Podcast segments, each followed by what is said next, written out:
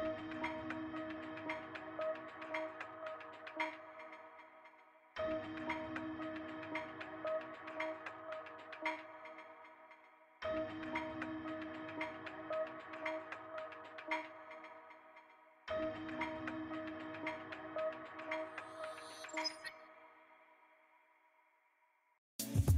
You already know what time it is. Welcome back in, ladies and gentlemen, to the NFL with AJL, episode two. Feeling great being back on the show, ladies and gentlemen. I am Adam J. Lewis, of course. Wanted to initially thank everyone so much for welcoming me, welcoming me back with warm, open arms. The social media content has been great. You already know, check the QR code for every bit of our content. We're on podcast platforms now, ladies and gentlemen. Apple Podcasts, Google Podcasts, Spotify, wherever you get it at. And if I'm not on there, let me know. I'll make sure the team gets it on there for us. We got a loaded, loaded, loaded show today. Again, thank you to everyone that is live with me. Go ahead and hop in the chat. I can throw your comments here up on the screen. We got the NFL awards. Brian Flores was hired late last night. So, you know, I got to go ahead and get into the news about that. That is a major, major pickup for the Vikings, I feel like. What's up with Aaron Rodgers? What's up with Derek Carr? We're going to figure a ton of that out today on the show. As always, make sure to like, subscribe, and comment. Hit the bell so you never miss a moment when we go live on YouTube when we're dropping those shorts. QR code is going to give you everything. And I said I was going to hold this till the end of the show, but you know what? We are now open for callers 678 480 8716. Go ahead and keep a call into the show. I know you're going to have something to say about everything we're talking about today, especially these NFL awards. Let's go ahead and get into it, ladies and gentlemen. First up on the slate here, the MVP and I'm sure everybody sitting up here right now is expecting me to go ahead and go with the guy that I was talking about a ton on the last show, Jalen Hurts. I might, I might not. Let's get into these guys though and break it down. Again, we are live on Facebook, YouTube, Twitch, and Twitter. Get in the chat. Let me know how you're feeling. And uh, let's get into episode two. Super pumped to be here. All right. So we got Jalen Hurts, we got Joe Burrow, we got Josh Allen. Justin Jefferson and Patrick Mahomes. Let's start from the top with Josh Allen. In my opinion, this year, I do feel like he's regressed somewhat. The team was very, very dependent on him, and we saw that. And I think that's why at times that led Josh Allen to multiple games with multiple turnovers. And I, I had this concern early on in the year, not even to really get into the trajectory of how the Bill season played out.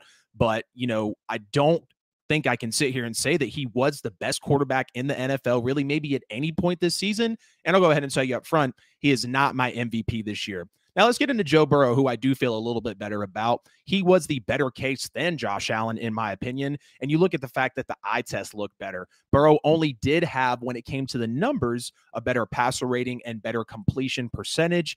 But when you look at how Joe affected the game this year compared to Josh Allen, I think Joe took care of the football at a much better rate and pace than Josh Allen did.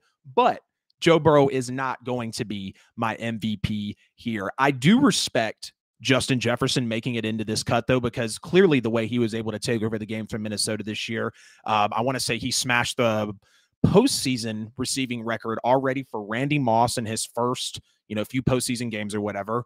Um, and then the first three years of receiving yards as well, he beat Randy Moss's record for that. So the guy is consistently out there routing dudes up, making, but uh, excuse me, making big plays and just making his impact felt on the field time and time again. Now we're going to go down to my number two pick, possibly for the MVP. I'm going to make you wait until the very, very end for you to know. Well, not till the end of the second, but until the end of the guys here for you to know who my MVP is. Of course, we have Patrick Mahomes. He is an absolutely great quarterback, best in the league. I think he has been all year. Um, the high ankle sprain wasn't super concerned about that. And we talked about it on the last show that Patrick Mahomes clearly, the high ankle sprain was not a major thing for him. And then, of course, we have my boy Jalen Hurts. We uh, excuse me, we know how I clearly feel about him. But what I'm about to say is not a knock on Jalen.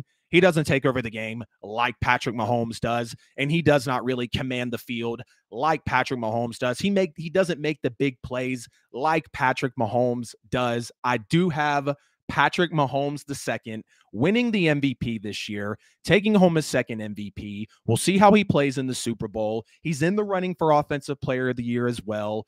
what a career for Patrick Mahomes. I don't know how we don't give it to him. Another 5,000 yard season. Um, absolutely insane. I mean, the way he played all year, Kansas City clearly with Big Red, the absence of Tyreek Hill, having no issue with that, spreading the ball around, around the way he did in the AFC title game.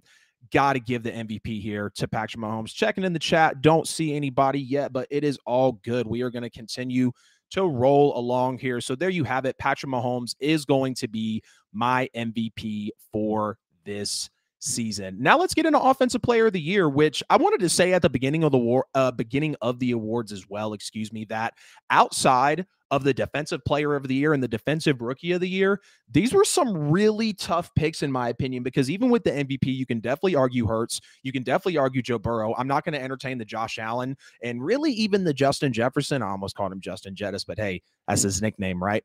Um, all right, let's get into offensive player of the year. Again, this one is tough. Tyreek Hill, Jalen Hurts, Justin Jefferson, Patrick Mahomes. Let's start out. I mean, you heard what I had to say about Patrick Mahomes. You heard what I had to say about Jalen Hurts. You heard what I had to say about Justin Jefferson. Tyreek Hill uh, did absolutely great this year. We know that. And and I was pretty shocked by the way him and Tua were able to mend, the way he was still getting his share of targets next to Jaylen Waddle. We were having conversations in the year already of Jaylen Waddle or excuse me, of Tyreek Hill potentially breaking that receiving record that we had seen from Calvin Johnson. Um, obviously, in the previous years, setting those records with receiving was absolutely insane. And to know that Tyreek Hill actually had a chance to chase that at uh not not in the middle point, but we saw it kind of towards the three quarters. You know, last few games of the season coming down. Um, Tyreek Hill was in the running for that. My offensive player of the year is going to go to Justin Jefferson. Though I think he was the best receiver in the league this year. Like the league. Other category, I can't specifically remember. I know a lot of people would probably say Tyreek. I know a lot of people would probably say Mahomes. I know a lot of people would say Jalen Hurts as well. And again, these awards are tough. No doubt about it that they are tough, but I am going to give my offensive player of the year to geez, I'm looking at the chat and getting messed up. Justin Jefferson. Hello, Taylor. Thank you so much for popping in on the chat, saying hey to me. Uh, we got a few people in the live. I appreciate everyone again on Facebook, YouTube, Twitter, and Twitch. We're on the NFL with AJL and my personal Facebook as well. Ladies and gentlemen, like I mentioned, we are welcoming callers into the show this evening 678 480 8716. Who's your MVP? Who's your defensive rookie of the year? Am I saying something you don't agree with? Is there something you want to hear on the show. Whew, these awards are rolling. We are rolling here with the show. Up next, we have our defensive player of the year for 2000. And I always want to say 2023. That messes me up because it's the 2022 season, but it's getting selected in 2023. And it's like if I Google it for the odds, sometimes it's pulling up next year. Anyways, you know we're talking about, excuse me, these guys here. we have Micah Parsons, we have Nick Bosa, and we have Chris Jones as well. And when you take a look at Nick Bosa, how do you turn down 18 and a half sacks for the entire year, leading the NFL in sacks, leading the NFL in quarterback hits, and he had 13 more quarterback hits than the next closest guy. So clearly, you see the way that he's affecting the game for the 49ers right now. He was also tied for second in the NFL in tackles for loss. He knocked down four passes and he forced three fumbles, which was tied for fourth in the league. It was crazy. There was like, I swear, over 15 players on that list that had three forced fumbles, and then shoot, even seven or eight that had four. So the gap was very narrow for these guys. So to know that he was effective enough as a playmaker, actually, to rank there clearly you have to give your hats off to him. Chris Jones did have 15 and a half sacks, and we know what Micah Parsons is, but I'm sure you could tell by the way I leaned into that there. I am going to have Nick Bosa as my defensive player of the year. Again, 18 and a half sacks, led the NFL in sacks, led the NFL in quarterbacks hits. He was fourth in the league in forced fumbles. He had four knockdown passes, and he was second in tackles for loss. Nick Bosa was all over the field. I don't know how you don't give it to him. Now let's get into an interesting situation where Brock Purdy has a case. Um, I'm not going to make a case for him, but when you look at being pick number 256, literally being Mr. Irrelevant, the very last pick in the NFL draft, and you actually have your team in the NFC championship with all of that looming around you, that's very remarkable. And let's be real, we don't know if we will ever ever possibly see something like, uh, like that happen again, considering the system. Shanahan's system is all over the league, but knowing how he just stepped in at the right time, his only loss was unfortunately in the biggest game of his career in the NFC title game. I have a lot of respect for Brock Purdy, and I love, love, love what he's done. Let me make sure I get the right graphic up here on the screen for y'all. Offensive, excuse me, um, offensive rookie of the year. Yes, I wanted to make sure we had that right. Georg Saints, Michael Darby. I know you at a restaurant, man. Thank you so much for tapping in. Hey, I told you I was going to say it on the show. If you bless me with your presence, man, you'll uh you you can have a couple decisions on on what we'll do on here. I uh, appreciate everybody tuning in though. Got to get the water. You already know we're not even mm, we're 10 minutes in. There we go. 10 minutes in and I think I did good. Think I did good to hold off on the water so far. But we're not here to watch me drink water. This isn't an ASMR gulping show like we like to see on TikTok with the microphones next to our throats. Getting way too much into detail, but it's it's it's actually just crazy to me how some people will soak that content up. LMAO, yes, sir, checking in. You already know, Darby. I'll show you here on the screen, man. Thank you so much for checking into the show tonight. All right, enough of water drinking and Georg Saints. Let's get into the offensive rookie of the year. Like I was mentioning, everything about Brock Purdy. Love what he's done. Very respect uh, uh, respect it very very very heavily. But I don't think he had the true impact that a Kenneth Walker, that a Garrett Wilson actually did have on the field and actually for their team. And him being in that system and not playing a full season and not having that true impact, unfortunately, didn't help him whatsoever. Now, let's take a look at Garrett Wilson 83 catches for 1,100, yard, 1,100 yards and four touchdowns. He was catching passes from Zach Wilson and Mike White in the midst of a team that was trying to turn it around. Not the greatest quarterbacks to be throwing to you. Um, clearly, we saw that Mike White did have more promise and just overall kind of composure and especially buy in from the locker room. They were wearing shirts with Mike White's face on it more than Zach Wilson did. And then we take a look at Kenneth Walker 228 carries as a rookie, 1,050 yards, nine touchdowns as a rookie on the ground. That's not easy stuff to do. You're talking about the Saquons of the world that are able to deliver double digit touchdowns. You're talking about the Nick Chubbs of the world, possibly. You're talking about the Todd Gurley's of the world when you get into high touchdowns like this. Of course, we saw Jonathan Taylor, Derrick Henry do it. So when you bring those types of names around, and especially with Seattle needing a running back before the whole let Russ cook thing, they were a run first team. And that's what kind of people people were kind of knocking on Pete Carroll for. 228 carries, 1,050 yards, nine touchdowns. He seemed more explosive, in my opinion, and his effect on the field really felt the mo- most impactful of the three guys that are on here Purdy, Kenneth Walker, who I'm speaking on, and Garrett Wilson. Um, and, you know, the three guys that made this cut, I definitely feel like Kenneth Walker had the most explosion without a doubt. It already feels like he's a star running back now. And, I mean, let's just be real. When some of these explosive running backs come into the league early, we saw what it did for Derrick Henry. We saw what it did for Jacob, um, excuse me, Nick Chubb. We saw what it did for Todd Gurley.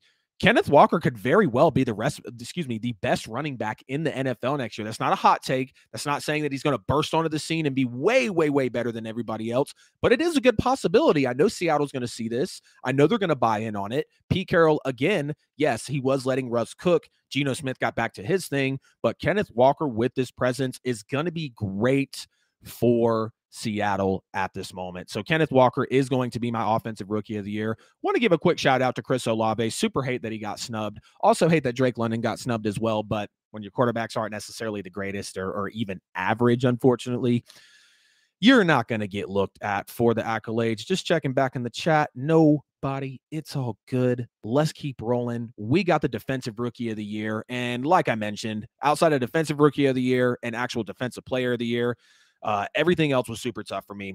We got Ahmad Sauce Gardner. Why am I calling him Ahmad Sauce Gardner? His name is Sauce Gardner, and let me give him some respect like he deserves after leading the league with 20 pass breakups this NFL season. League high, all corners, not just rookies, everybody. League high, all corners, all safeties, linebackers, whoever can get counted for a pass breakup. Sauce Gardner, as a rookie, had 20 of them. It led the league. He had 75 tackles, and two interceptions on a Jets team that was absolutely turning the defense around this year. And you look at the Jets, they were now catapulting into the top five in these defensive categories across the board. So you can't deny it. Let's take a look at the Gardner Island that he's already making a name for here in the NFL, referring to the numbers nine catches for 70 yards in two games against Tyreek Hill six catches for 29 yards and a touchdown against Ja'Marr Chase, seven catches for 45 yards and a touchdown against Justin Jefferson. Oh, but he gave up touchdowns to Chase and Jefferson. Yeah, it might be the first and second best receiver in the league. Come on now. He also had one catch for three yards against DK as a rookie. 43 first team and seven second team votes for the AP All Pro. He is now the first rookie cornerback since Ronnie Lott in 1981 to be voted for the AP All Pro team. And to make it even better, only him and Ronnie Lott are the two ever rookies at the position to be voted into the AP All Pro team. We know how highly acclaimed Ronnie Lott is. I already said it when Sauce came out of the draft. I knew it was going to be a monster. I didn't think he could literally be the best player at his position as a rookie. I knew someone was going to pick him up on the marketing trend. He's already got a sauce company behind him. I mean, come on, with a name like Sauce, you're you're set campaign wise, you're set promotion wise, branding wise. Like Come on now. Um, but yeah, you know, for me, it's it's absolutely got to be Sauce Gardner. It doesn't mean that I'm not going to speak about the other guys here, but I will go ahead and tell you that Sauce Gardner is my defensive rookie of the year. He finished 2022 as the highest graded cornerback in the NFL.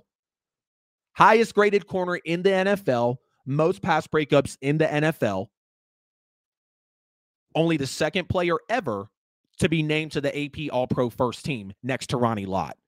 Sauce Gardner is doing historic things right now at a very, very, very young age for a Jets team that seems like they are primed up right now, ready to go. On 642 coverage snaps, Gardner allowed 344 yards. So if you really want to dig into the numbers, Sauce Gardner gave up 1.8 yards per snap. 1.8 yards per snap. Don't know if that really weighs heavy, but when you just put that into perspective, that literally his presence on the field was minimizing the competition and the opponent, you have to give it up here. You absolutely have to give it up here for Sauce he takes home the award. I won't take anything away from Aidan Hutchinson, though. Nine and a half sacks, three interceptions, two fumble recoveries, and becoming the first player to do all three of these things in a single season since the Hall of Famer Richard Dent in 1990. And only him and Richard Dent have actually ever done this before. 80.7 overall PFF grade. He led all rookies with 53 pressures on the season. And then Tariq Woolen was actually very solid as well with six picks as a rookie, nine pass breakups, but he did miss tackles at a pretty high clip at a 19% rate. And he did cause eight penalties this season. I appreciate everybody tuning in tonight for the second episode of the NFL with AJL. I am Adam J. Lewis. This is the QR code with every bit of content that we've got to understand. If you're watching on a screen, don't worry. Check the link below. Um, check the bio in all of my social media pages. It's every bit of content we put out. The podcast is out now on Apple Podcast. Super pumped to be here with you guys tonight. We're about to get rolling on here, and I've got a nice announcement here in just a moment for the show. 678 480 8716. Don't be afraid. Don't be shy. I don't bite hard, really, at all. Um, I'm a nice guy, y'all. I just like to talk sports. And even if you come with a crazy take, like we'll talk about it, we'll discuss it. We'll be adults. Um, we'll put the facts out there. We'll put the emotion to the side. We can talk about the emotion, but I want you guys to interact. Got someone over in the chat here. What's going on, everybody? Chris Guerra, good to see you in the house tonight. Wesley Davis, what's going on? Let me drop these graphics real quick so I can give the chat some respect. Going for the Eagles because of two former Titans on the team. Hey, there's nothing wrong with that. I'm having an exclusive Super Bowl episode on Friday. It's going to be really nothing but Super Bowl content and obviously reacting to the NFL awards that are happening on Thursday. And of course, we're talking about the awards now. Um, so I don't want to speak too much on the Super Bowl just yet. If you're looking for a Friday show that's going to be super packed with the Super Bowl and content coming out all weekend for it, right there at the NFL with AJL on all platforms. Too bad the Jets have no quarterback. We're going to talk about that at the end of the show because I am very, very impressed with what the Jets have done this year, despite their quarterback position. I think they're pretty set up right now. What's up with your boy Tom Brady's new pictures? Here we go. Here goes the appearance of Chris G on the NFL with AJL. Shout out to him, guys. If y'all don't know who he is, he was a consistent caller, a consistent uh, shit giver to say the least on Petty Sports. Uh, just overall a great guy, honestly. He was always coming with the comments. Uh, let's see. What's up with your boy Tom Brady's new pictures, though? Yeah. I mean, Tom's retired, man. Right? Tom's retired. Uh, he's chilling. He's technically single. Like you saw the background, the background in that picture, basically, what was it like? I, I don't know, the Bahamas, the Maldives, whatever. He was clearly in paradise, or what so looked like paradise to me. He's chilling, man. He's probably trying to get back into the game. Like, who knows? You you never really know, but I just think Tom Brady's living life and truly enjoying himself. Also campaigning for Trey Lance to the Titans. Yeah, I saw you said that. Trey Lance to the Titans. I mean, the trade for Trey Lance clearly, you know, isn't, I think, a major issue for other teams because he's cheap and he hasn't been paid yet. Yes, second overall pick. So he's going to carry a hefty rookie contract. I think Kyler Murray made, uh, which isn't a lot in a span of four years, but I think Kyler Murray made like just shy of nine or 10 million um, a year over his four years, fully guaranteed as the number one overall pick with his rookie uh, quarterback contract. And I'm not saying it's the same for Trey Lance, but you know, acquiring him would be easy for the receiving team, but I know San Francisco, again, like I just said in the before I went live that I posted, um, I just don't see San Francisco, or rather, how does San Francisco move off of him in a way that's justified? He hasn't even thrown 200 NFL passes. Like he hasn't even played a ton of snaps yet, or even a sample size of snaps. That was a problem in college. So it's it's a really sticky situation for Trey Lance right now, and and I really hate to see it. Um, but it is what it is. Trey Lance is the biggest bust. Uh, I don't know if he's a bust, man. I don't know if we can really say that yet. Um, ooh, do I like that comment or do I like this one? Let's see. Ooh, I like that. That makes it like actual lower thirds. Heck yeah.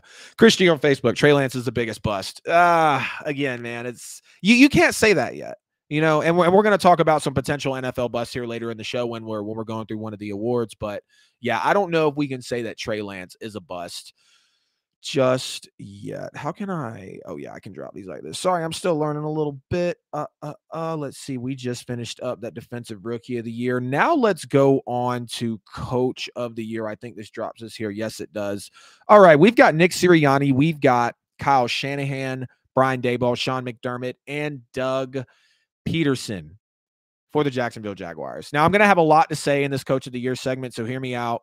Listen up call the show 678-480-8716 you know what? If you don't want to call shoot me a text. It's fine. You have my permission to text me in the middle of the show comment dm me. It's okay. Just interact engage like subscribe comment qr code. You already know everything. All right let's get into the coach of the year. Now i just want to address the elephant in the room. Why should it be sean mcdermott? Why should sean mcdermott in my opinion actually get consideration for this award. I know he's solid and I know he coaches a powerhouse in Buffalo, no doubt about that. But Josh Allen this year didn't even complete 65% of his passes. And I understand there were injuries and things that happened. You know, a lot wasn't great with the team at certain times. But when you look at the other guys he's up against in this award, I just I just really don't think he stacks up to them, and especially to the winner um, in this segment here of Coach of the Year. And like I said, they have to solve the run game. They absolutely have to solve the run game. There's no question about that. And Buffalo disappointed very, very heavily this year. I know Buffalo disappointed. Let's just see. I got a text. Oh, I love you too, Dad. I appreciate it. Thanks so much for texting me. I was like, wait, he might be texting about the show. Dad's a major Saints fan. I'm a major Saints fan. Shout out. 13 years ago today, the New Orleans Saints won the Super Bowl. Yes, I'm still living 13 years ago in terms of celebrating an NFL championship, but you know what? Pretty ironic that we have a show today as well. So I'm just grateful to be on the cast, everybody. Sean McDermott, though, no, I'm, I'm again, why should he be considered for this? I'm not going to give Sean McDermott any sort of recognition at this time for the coach of the year. Now, Doug Pederson, which is another very good one. Did we forget that he just won a Super Bowl five years ago, though, in Philadelphia with Nick Foles over Bill Belichick, and he put up the most points ever on a Bill Belichick Super Bowl defense? Did we forget that? Did we forget he had an MVP in Carson Wentz before Nick Foles actually had to come in and save the season? Did we forget that Doug Pederson really had that effect in Philadelphia and then was fired shortly after? And the dude had just won a Super Bowl, what, three seasons? I think he was three seasons removed from the Super Bowl and they fired him. Now, we know he's capable of this. And yes, Jacksonville did get turned around very, very quickly in terms of what happened last year. But when you look at the fact that Urban Meyer was never the guy, he should have never been there. And, you know, it's calling for Doug Pederson to win it because of what he's done in Jacksonville. But to me, like, here's how I break it down. Some people are like, oh, well, with coach of the year, just because they're good at their job doesn't mean that they can't be coach of the year. That's true. But I also look at it the fact of did you do something as a coach or elevate a player as a coach or affect a team as a coach that we didn't really see coming before? For me, with Doug Pederson, uh, Trevor Lawrence was the number one overall pick. Doug Pederson is five years removed from a Super Bowl. So when you put the two of those together, it's a recipe for success, if you ask me. Take it whichever way you want it. It's perspective on coach of the year. Not Doug Pederson for me, though. Uh, and, and that's not a knock. He has a way, way, way better case than Sean McDermott, but I'm not going to give it to Doug Pederson yet. We'll see what happens on Thursday, though. I think this, I, again, a lot of these awards are wide open. If it's not Defensive Rookie of the Year, Defensive Player of the Year, they could go so many different ways. Now, Kyle Shanahan, again, we know how great he has been for years in the NFL. I just mentioned that his system is all over the league. He's one of the best in the league. And, you know, he did wonders with Brock, Brock Purdy as the last pick of the draft, getting him to the NFC championship. But again, we know Kyle Shanahan is great. In his case, maybe could be even better than Doug Pederson's because of doing it with pick 256. But the past resume of being a great coach, and, and I know this is coming off very odd, but when it gets so tight, again, did you as a coach elevate a player or franchise in a way that we really didn't think was possible? And again, that does call in Shanahan's favor. Pick 256 of the draft. Do we really expect, did we really expect Brock Purdy?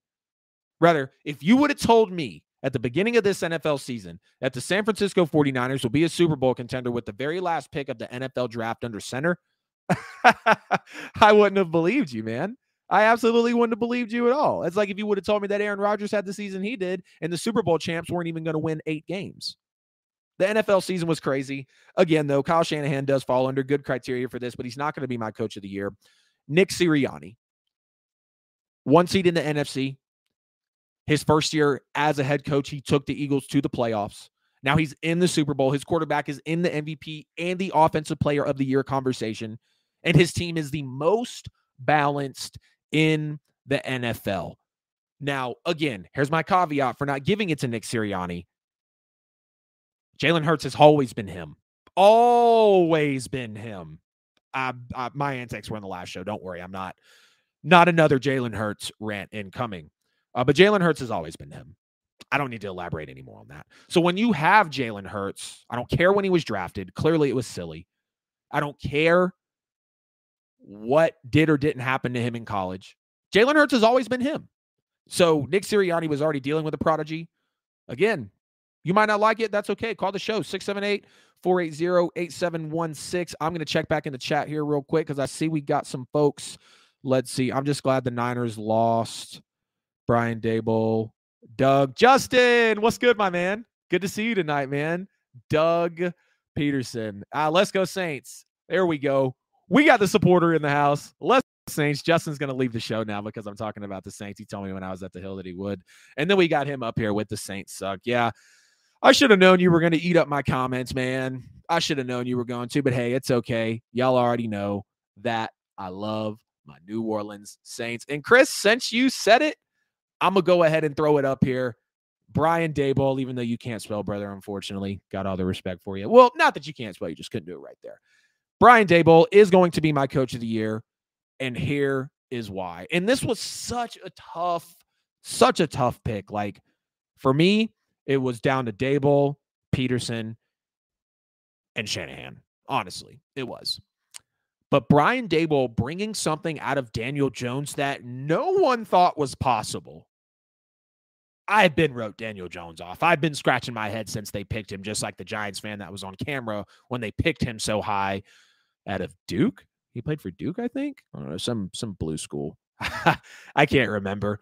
Um, the accuracy and the mobility were at career best with Daniel Jones, with over 700 yards on the ground, with seven touchdowns on the ground, and 67% completion. I know he only threw 15 passing touchdowns this year. I totally understand that. But along with the most yards ever in a season for Daniel Jones at 3,200 yards, a career low in fumbles. The kid fumbled 19 times in his rookie year. He fumbled six times this year. A winning record for the Giants under Brian Daboll, and finally less than 10 losses for the first time since 2015. To me, that checks the boxes. You elevated a player and Daniel Jones. You hmm. were a rookie head coach. First and foremost, you were a rookie head coach coming from a powerhouse in Buffalo. And then with the wins. I mean, he again, elevating the player, the wins, rookie head coach. It's it's great. It's great. Brian Daboll is 100% my coach of the year. Now, before we get into the final awards here for comeback player of the year, well, actually, not even that. Yo, what's up, Anthony? Good to see you, man. I was actually just popping back over here real quick to go ahead and switch these graphics up. All right. Comeback player of the year. And this one, I think by far was the toughest one. I, I don't know if there was a better spread for an award than the comeback player of the year this year. So we got Saquon Barkley. And we knew what Saquon was absolutely capable of. He just had his best year, ironically, since his rookie year. You look at his rookie uh, rookie year, little over a thousand yards and nine touchdowns. You look at it this year, thirteen hundred yards and ten touchdowns. So Saquon Barkley, best year since his rookie year. And you look at the fact that people were calling him a bust. People were saying that he wasn't worth it. People were saying that he was a one hit wonder. And for everybody out there that was saying that, you're an absolute fool. Because if you weren't watching Saquon Barkley in his rookie year or in Penn State, or even in his second year when he wasn't healthy and he was hobbled and still ran for a thousand yards and six touchdowns. Excuse me, his rookie year, he ran for 1,300 yards and 11 touchdowns basically did the same this year, just one less touchdown. His second year, when he was hobbled, still ran for over a thousand yards and still had 460 just about receiving yards. Almost 1,500 scrimmage yards when he wasn't healthy. So, kind of like with the whole Mahomes high ankle sprain, he's on one leg. He was still doing great things with the injury. So, to me, we knew Saquon Barkley was capable of this. He just had to get his body right. I never said that Saquon Barkley was a bust, that he wasn't good, that he wasn't worth it, and again, even in an injured season, he put up eight touchdowns and almost 1,500 scrimmage yards in an injured season. Now let's go on to Christian McCaffrey, which I know everybody wants to pounce on this, but we knew and realistically, Christian McCaffrey had more sustainable success early on and just more success than Saquon Barkley. You look at CMC, again, we know what he's capable of. I don't have to go through the numbers. One of the first ever and one of the only ones ever to go with a thousand on the ground and a thousand through the air when he was playing with the Panthers under Cam Newton, of course. Uh, Christian McCaffrey, first of all, this was one of my favorite moments of the season when Christian McCaffrey actually got traded to the Niners. I was not back into the show yet, still sitting on the sidelines, just soaking up all the news. But um, I think he's better than Saquon. Like I said, more success early on. He's a receiving mismatch for a lot of people, but comeback player of the year. A true comeback is Geno Smith. It's 100% Geno Smith because we did not know Geno Smith was actually capable of this. And don't tell me that he and, and please don't sit here and tell me that you knew Geno Smith was able to lead the league in completion percentage, was able to have over 100 passer rating this year, 30 touchdowns, 11 picks, and a career high in yards. Geno Smith in his rookie year had 12 touchdowns, 21 interceptions, a little over 3,000 yards. His second year, he had mm, looks like about 2,700 yards, 13 touchdowns, 13 interceptions. After that, he essentially went on a six year hiatus in the NFL. Excuse me. Got to make sure we're hydrated here. He essentially went on a six year hiatus in the NFL. People wrote him off. He didn't write back.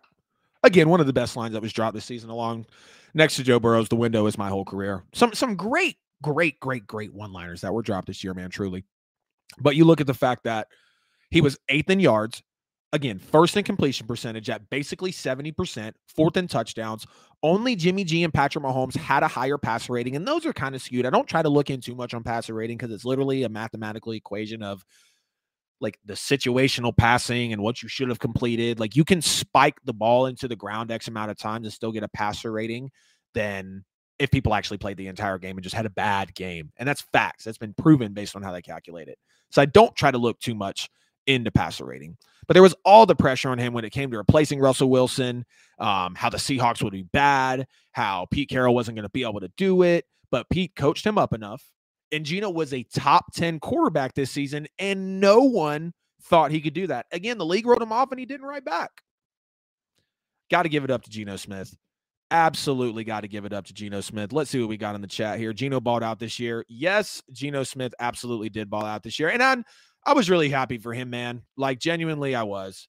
I was very, very happy for Geno this year because he played himself into another contract. He extended his NFL career.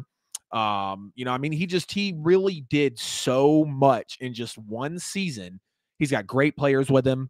He, you know, is in a division where he could still win some games. So it's it's going to be good. It's truly going to be good for Geno Smith. Ladies and gentlemen, this episode, oh, excuse me, let me drop this chat.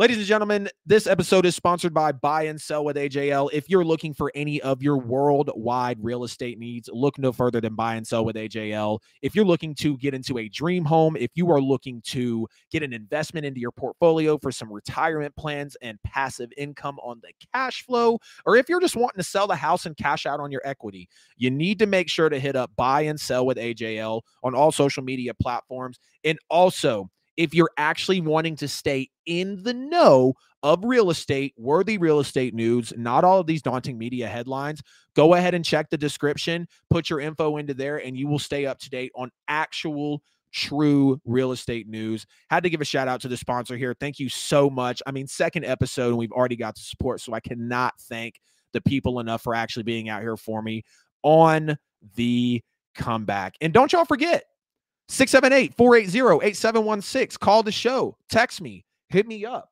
That QR code, the link in the description, the like bell, the subscribe, uh, the like bell, Lord, the like button, the subscribe button, the bell.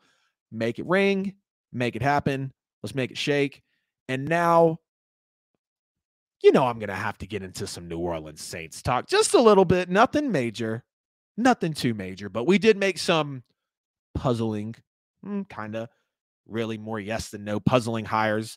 Um, unfortunately, Dennis Allen is still here. Unfortunately, Pete Carmichael is still here.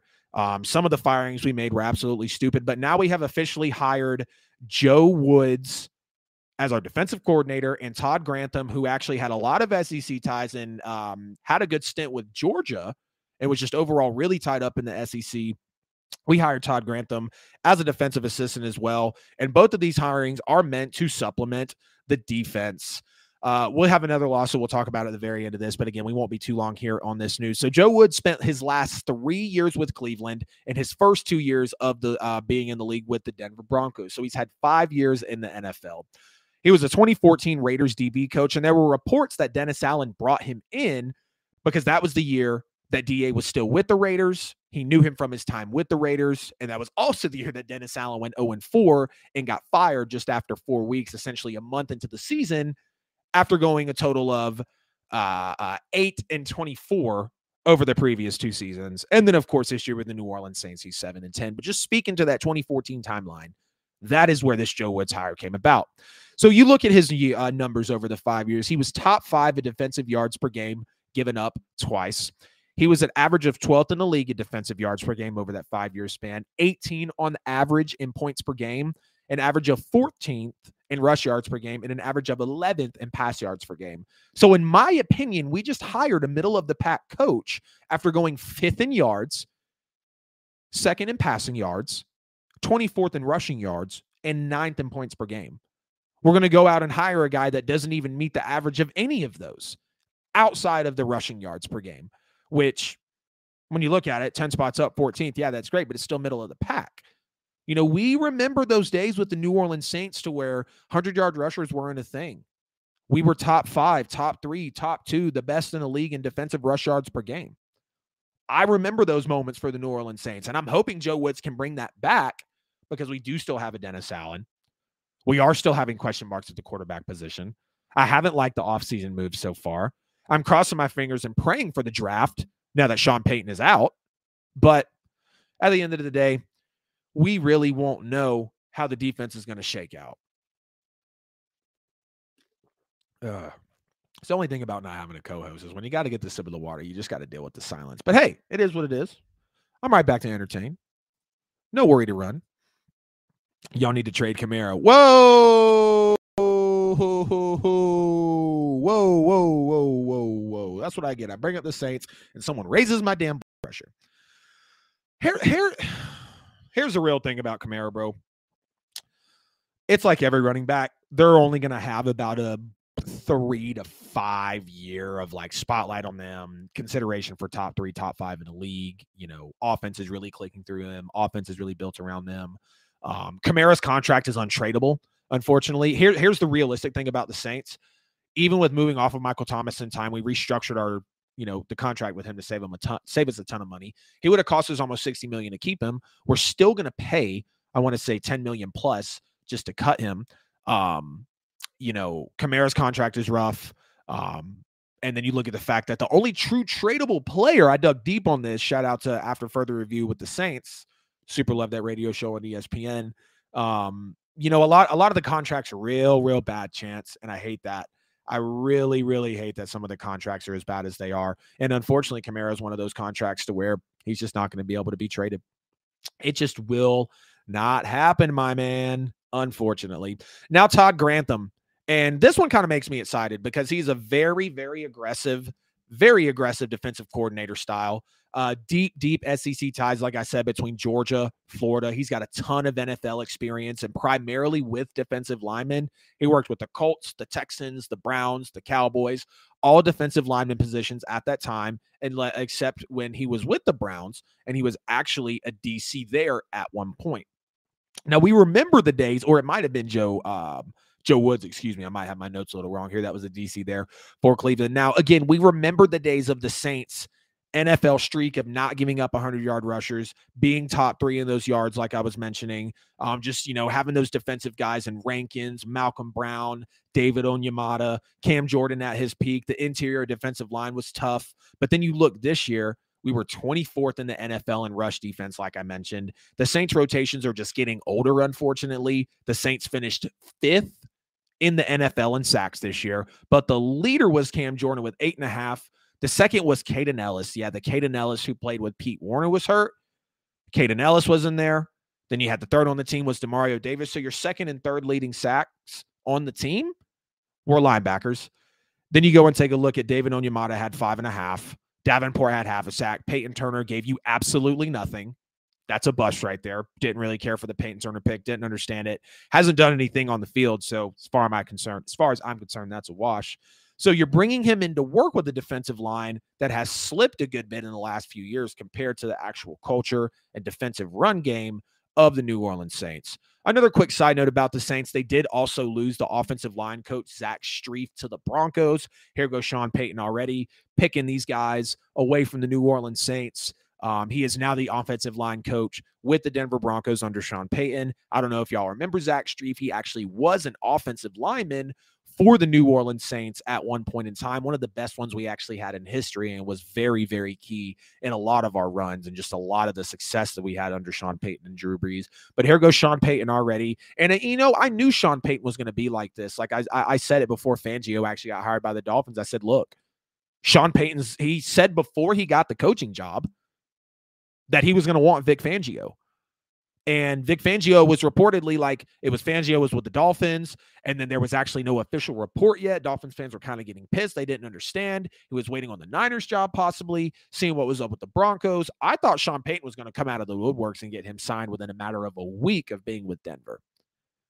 Clearly not the case, but he is going to come and pick. Uh, he is going to come and cherry pick the offensive lineman coach Zach Strief from the New Orleans Saints. Everybody, I appreciate y'all again for jumping in to the show. We're not going anywhere. We're 44 minutes here in on episode two of the NFL with AJL. Chance says that's the thing. Y'all need to get something for him. He'll be on the downhill side of his career now. Yeah, but that's also the thing. Chance, is having him on that downhill side of his career, that's just going to take the value away from him. It's like I was saying last episode with Sean Payton. Good point, by the way, though. I, I totally agree with what you're saying, but as much of that is a um, incentive for us to get rid of him, that's going to be a caveat for other NFL teams as well. And it's like I was saying with Sean Payton last year or Sean Payton last episode that if the Saints would have waited on Sean Payton to get out before or excuse me, if the if the if the Saints would have waited longer for the Sean Payton deal to happen, they might not have got as much for him. So I kind of get what you mean there. I had to get the gulps in, man, man, oh man, oh man, alive, guys. Don't you be forgetting.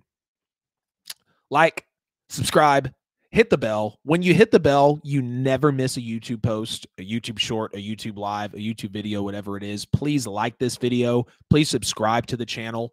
Um, get in the comments as well. You know, you got the QR code here. Like I continue to mention, you know, you can call the show 678 480 8716. Ladies and gentlemen, Patrick Mahomes and Jalen Hurts are making history in the Super Bowl in a way that we've never seen before. And yes, we do now officially have, for the first time ever, two black quarterbacks are starting in the Super Bowl. Like I said last show, happy Black History Month to everybody. I don't think this could be happening at a better time, realistically, for Jalen Hurts and for Patrick Mahomes being in February, being the first Super Bowl ever, literally making history and breaking records before they even take the field. Both of these guys are in the MVP conversation. Both of these guys are in the Offensive Player of the Year conversation. And when you really just look at the fact that both of them in their college days and even in their early NFL days were doubted. Oh, Tua took Jalen's job. Oh, Patrick Mahomes was so reckless. Oh, wow, the Chiefs shouldn't have traded up to take him at 10. You had Cris Carter and Shannon Sharpe on tape saying that they didn't like the pick. Jalen Hurts taken in the second round after Carson Wentz gets a ton of money unloaded. A ton of money unloaded. They just backed up the Brinks truck to Carson Wentz. And then they go and draft Jalen Hurts. They go and draft Jalen Hurts. It's a lot of controversy. You see him on the sideline getting pissed off. Like there was a lot happening in that Jalen Hurts drafting time to where it really took a lot away from his career. And Patrick Mahomes again, dra- again getting drafted early. Big Red with the Chiefs. Andy Reid moving up to get him, believing in him, doing what he knew, knew, excuse me, knowing what he saw in him. And, you know, and, and I don't like, I don't mean to like shed a light on, shed a light on a sore part of a subject, but it's like knowing that black quarterbacks at one point were not meant to play. Um, you know, we're considered not smart enough for the game. We're considered that they didn't prepare enough for the game, that they just weren't physically able to play the game. We look at the Donovan McNabbs and the Patrick Mahomes and the Jalen Hurts and the Michael Vicks of the world, and we're like, that's absolutely not true. We look at the we look at the Kyler Murrays and the Russell Wilsons of the world now. When we look at a lot of players, and, and of course, to me, it, it, doesn't matter. My whole dad side of the family is mixed. I mixed myself, so I, I'm totally behind this. I love to support the fact that we have two black quarterbacks starting in the Super Bowl right now. It's great. Again, it's Black History Month. Like it couldn't have happened at a better time. And not only is the Super Bowl the biggest NFL game, not only is it the biggest sports game, arguably, obviously the World Cup and soccer just always kills it, but it's one of the biggest events in the world. The Super Bowl is one of the biggest events in the world. Recorded over 50 million adults this year, bet over 16 billion dollars with a B $16 billion were bet on the Super Bowl this year by 50 million plus adults. So you know those guys are going to be watching. One of the biggest events of the year, the biggest event in the NFL, one of the biggest events in sports, two MVP caliber guys that are in the conversation. They're in the biggest game. Both of their teams were the one seed. They're both in the offensive player of the year conversation. They both were doubted when they came into the draft. They both were kind of doubted in college. It's great. It's seriously great. It could not have happened at a better time, in my opinion. Hats off to it. Absolutely. Hats off to it. Again, ladies and gentlemen, this is episode two. We're not going anywhere. Episode two of the NFL with AJL. We've knocked out the NFL awards. We haven't gotten to Brian Flores yet. We haven't got to the Rodgers and Carr's possible trades yet. We're moving along. We're going through it. Episode two is alive and well. Want to check the chat here. Michael Darby says Saints made a mistake taking Ruiz over Jalen Hurts. Yeah, I'll agree with that. What, what, what, why, Michael? Why do you got to do that, bro? Why? Didn't even realize that, man. I love the game too much to have not realized that.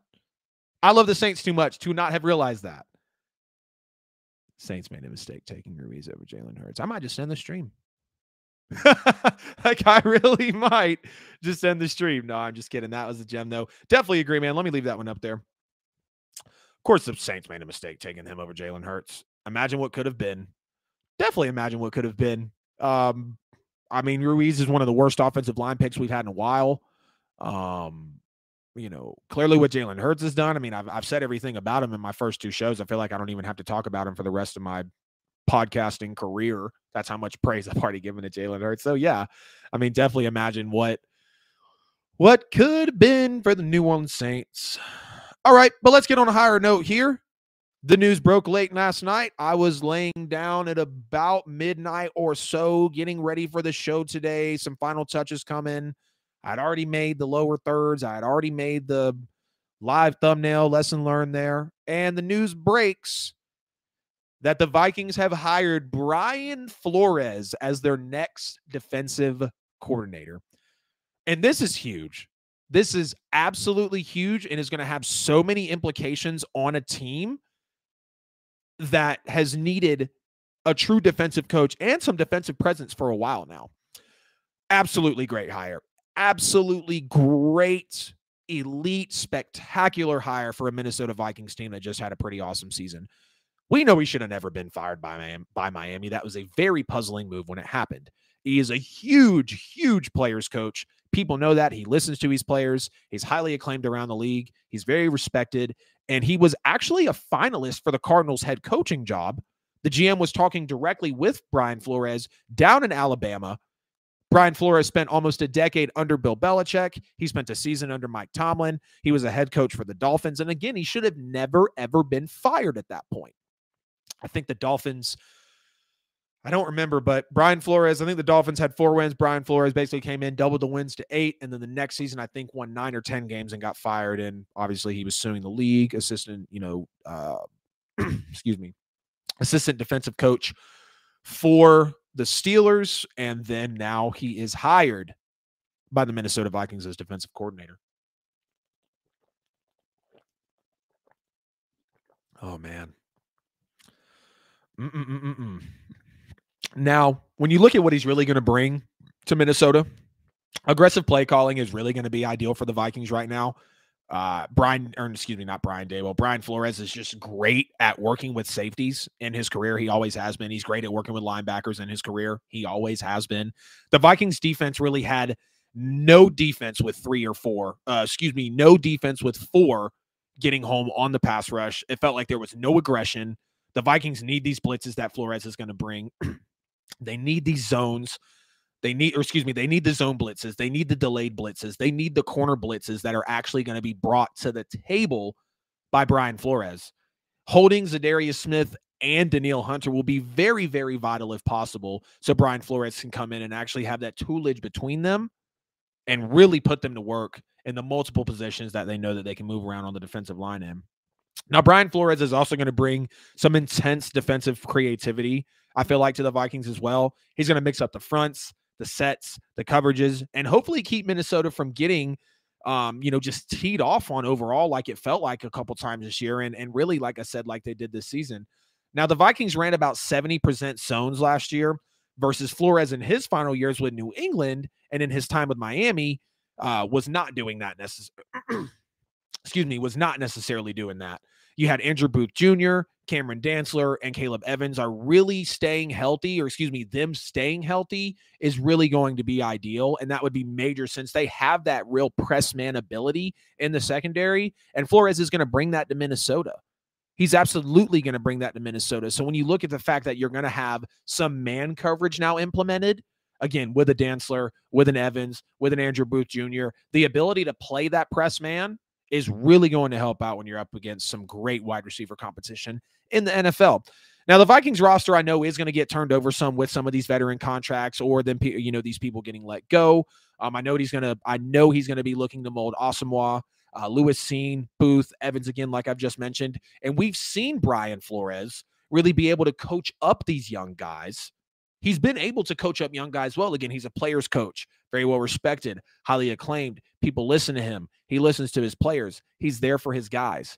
Being a player's coach, I think, is extremely underrated. And when you look at the situation of the Vikings needing to turn that defense around, every player is going to want to be heard. They need to be heard so Flores can make a game plan around them and actually make it impactful and they'll play with passion for the Vikings. And not that they haven't before, but being able to coach up the young guys, having the discipline, having the no nonsense approach is going to be very, very major for Brian Flores. Now let's take a look at some free agents that I know are tied to Brian Flores, and these are going to be cheap guys essentially that are going to have value. Eric Rowe, 30 year old Swiss Army knife who plays for Miami. He actually followed Brian Flores to Miami after winning two Super Bowls in New England with him. He could play just about any secondary position outside of linebacker, which I don't know is really secondary, but obviously, you know, front four. So, no, it's not, or front seven, excuse me. Um, Nik Needham, 26 year old slot corner, again with Miami. The Viking slot corner has not been great by any means in recent memory, and uh, it's suffered, unfortunately, as, as much as we've seen. He played 19, uh, 2019, 2020, and 21 under Brian Flores in Miami, 14 pass breakups and six interceptions for um, Brian Flores in Miami at the time, or excuse me. Yes, actually, in that time, 14 pass breakups and six interceptions. So Nik Needham and Eric Rowe would be two prime pickups. And then listen up, Steelers fans. I know y'all didn't pick up your fifth option on Devin Bush. So Brian Flores, having just worked with Devin Bush, could definitely look to bring him in. Again, they didn't take his 50 year option, and he was disappointing thus far, being the 10th overall pick out of Michigan, I believe it was. Four sacks and two interceptions in his four years in the NFL.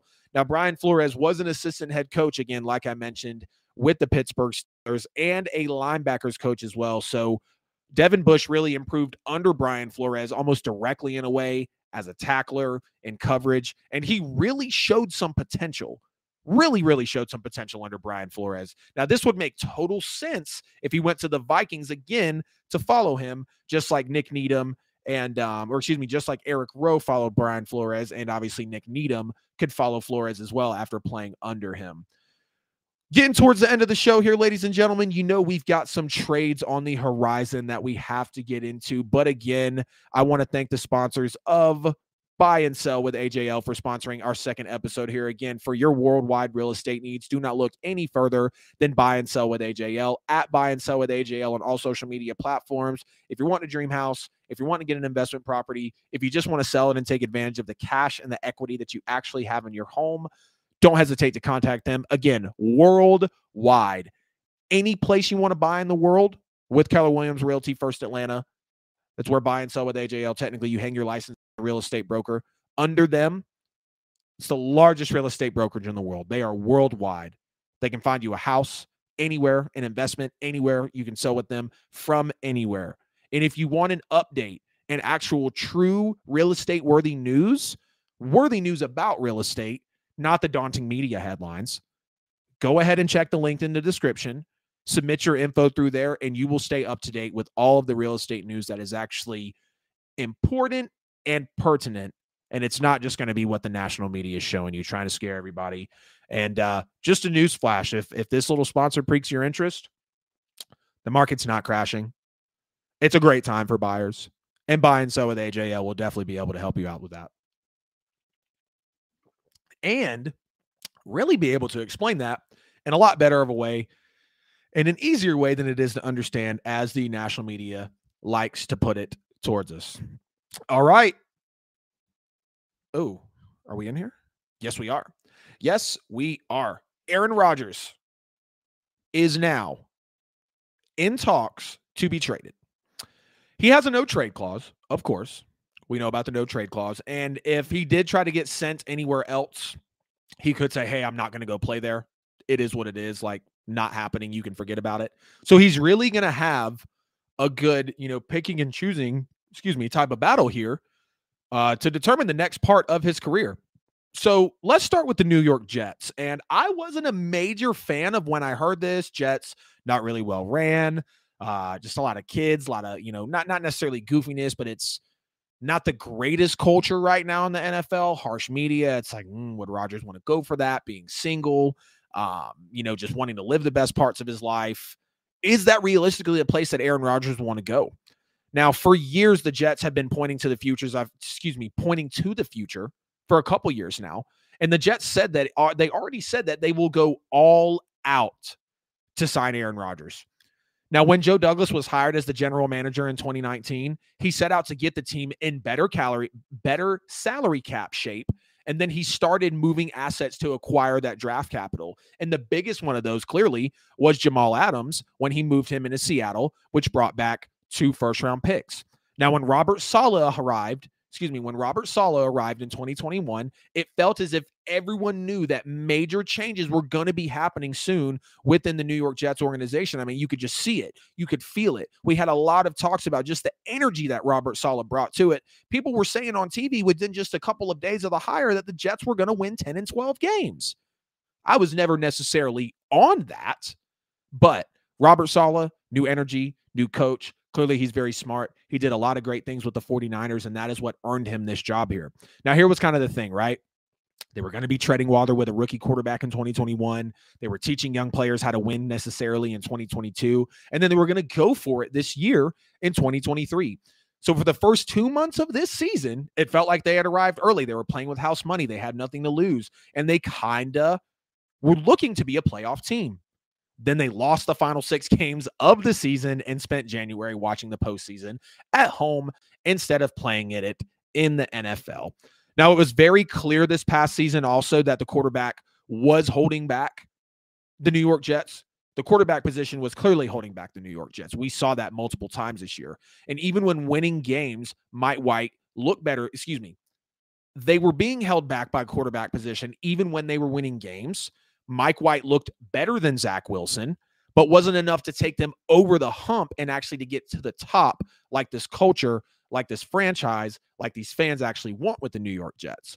The world is absolutely out on Zach Wilson. The locker room is out. The numbers show that we're out on him. The talent's not there. The league is out. They are out on Zach Wilson. They're not looking back to him. They're absolutely not looking back to them. And that's why I have this tangent or this take here about Aaron Rodgers going to the Jets because they cannot continue to be held back by the quarterback position. Now, of course, you got to worry about Quinnen Wilson extension. You got to bolster that O line. You got to bring back Quincy Williams and Sheldon Rankins as well. Miss him over in New Orleans, of course.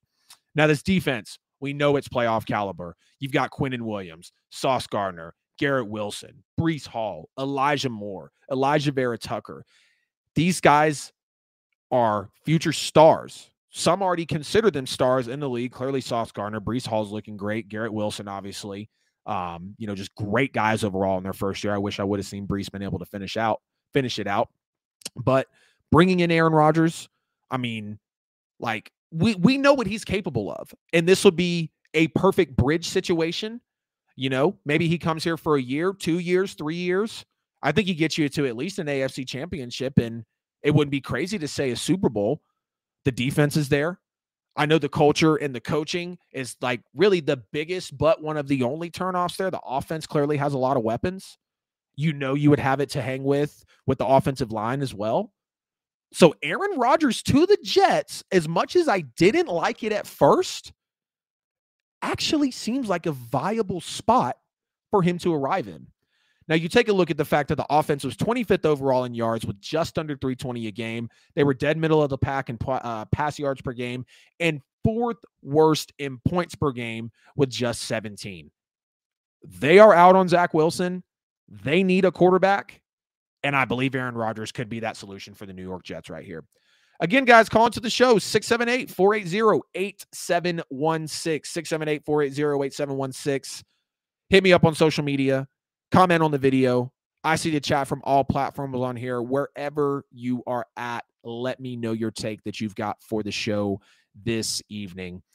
Now he's ruled out the 49ers, unfortunately. We can't do anything about that, but I think we all know that would be great. Brandon Aiyuk, Deebo Samuel, the offensive line, what the defense has so far, Christian McCaffrey, um, you know, George Kittle. Like it's it would be insane. The culture, the coaching, like he would have the full package in San Francisco. Don't really feel like I need to elaborate on that if you're if you're in the game um, or, or, excuse me, well, yeah, if you're in the game of football, if you watch the game of football, if you report on the game of football, you know that Aaron Rodgers to San Francisco, realistically, I feel like, again, could be the best arrival spot for him. Better than the Jets, and not in a bad way, but not by like a whole, whole lot. Well, no, let me take that back. I will say it is by a whole lot, but nonetheless, Jets and Niners, great landing spots for Aaron Rodgers. I know he's ruled out the Niners as well. And then you have the Dolphins. Hear me out here on the Dolphins. You got a left tackle in Terron Armstead. You've got awesome weapons in Tyreek Hill and Jaylen Waddle, who are the fastest guys in the NFL right now. You've got Mike Gesicki as well.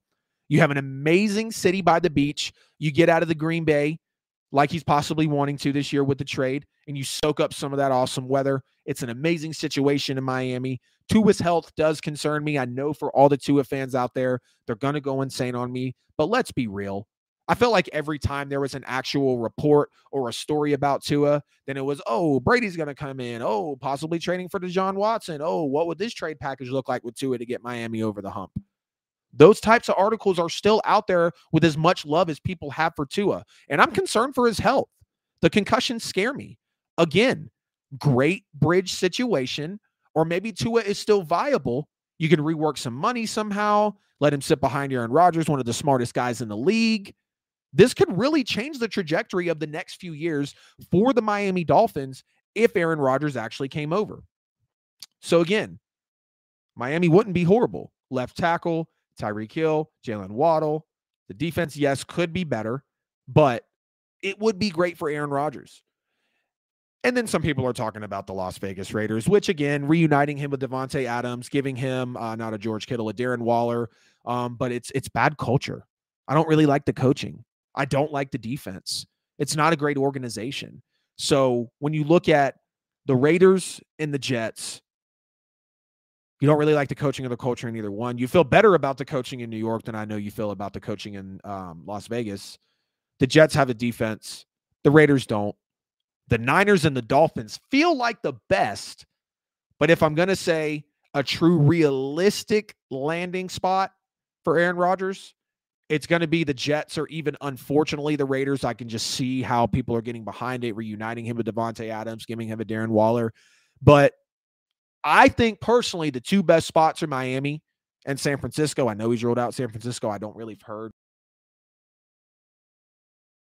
I think I've heard talks of Miami, but just looking into it, it would show you that. And out of those two, I would like the New York Jets. Now we're down here to the last topic of the show, ladies and gentlemen. Derek Carr trade destinations. Could he go somewhere? Yes. Will he go somewhere? Yes. They've already gave him permission to talk with other teams. Now, one of the interesting ones here, of course, I'll throw the Jets out there. Of course, everything I just mentioned. We know the defense. We know, uh, you know, uh, again, because um, I know this is going to be a separate clip. Elijah Vera Tucker, obviously, Elijah Moore, Breece Hall, uh, Garrett Wilson, Sauce Gardner, Quinnen Williams. Uh, the defense is elite. You know, the culture feels like it's turning around. Robert Saleh has come in as a coach and just provided a great spark and energy for these guys. So we know that the Jets would be a good landing spot for Derek Carr. I thought the Bucs was an interesting one as well. You have a weak division. The Saints are confused. The Falcons and the Panthers are going to be the Falcons and the Panthers. Panthers, excuse me. We know who they are.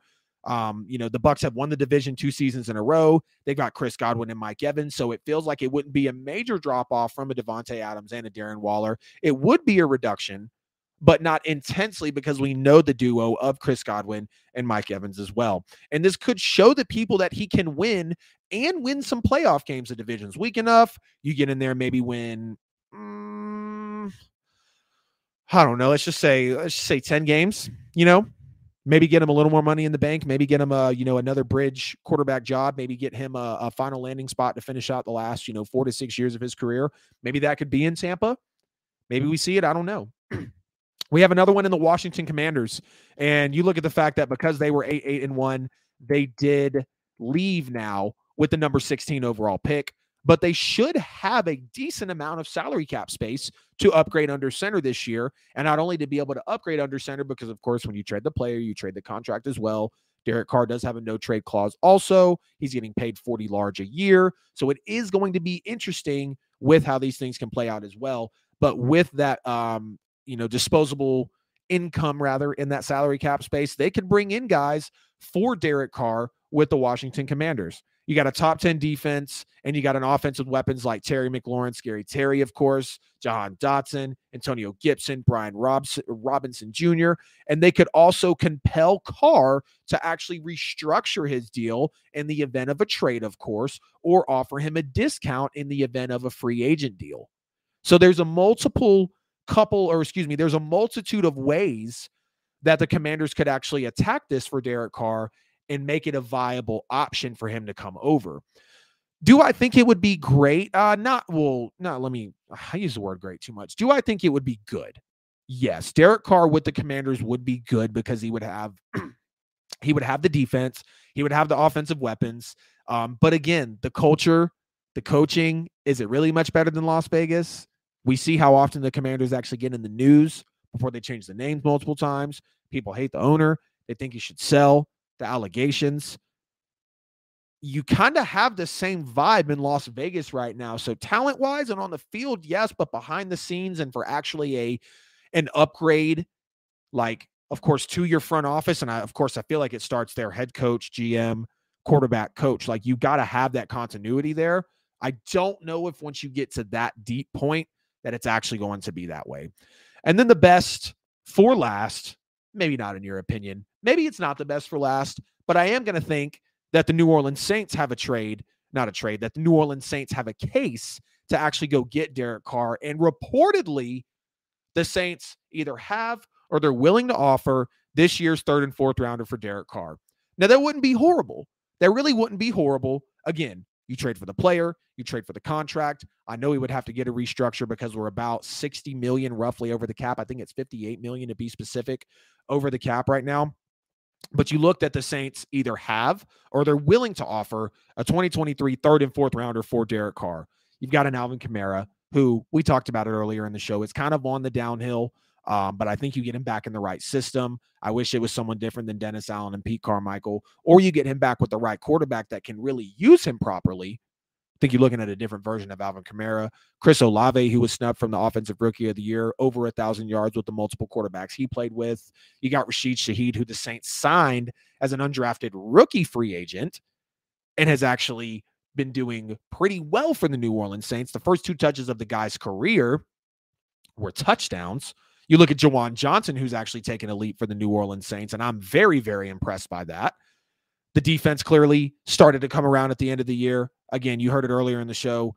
Outside of the run game, the Saints were top 10 in all defensive categories, which I really, really love to see as a fan because early on in the year, they were bad. They couldn't stop a nosebleed. Um, Marshon Lattimore was out for two or three months this year. In the first game back, he has a pick six. So it took a minute for that defense to actually come around. But they've shown they can be great. They've shown they can support a nice linebacking core. They've got a Marshon Lattimore. And again, they just got Todd Grantham in there so he could really, really coach up that defensive line. Because I think with Derek Carr, what you're actually, or what he's going to be looking for, Derek Carr is really going to want that. Okay, I need some weapons. I need a culture and a head coaching upgrade for sure, considering what's happened over the last couple years with Vegas. And I need a defense because that has always kind of been a, a, drawback of Derek Carr's career is he's never had that defense that can actually take some of that pressure off him and let them get to the bigger game. Ladies and gentlemen, that is going to conclude episode two of the NFL with AJL, and I highly appreciate everybody that tuned in Please don't forget to like, subscribe, and comment below if you're live on YouTube, Facebook, Twitter, or Twitch. Follow me, whatever you got to do to engage. Hit the bell on YouTube so you don't forget when we go live, when we post a clip, when we post a short. The NFL with AJL on all social media platforms. Check it out in the description, or you've got the QR code here if you can scan it on your screen. Again, I want to give a shout out to our sponsors, Buy and Sell with AJL. Check them out for all of your nationwide, worldwide real estate needs. Link in the description as well if you want to stay caught up on all of the latest real estate news that actually matters. It's not the headlines, it's not the daunting media. This has been episode two of the NFL with AJL. We will see y'all in the next one.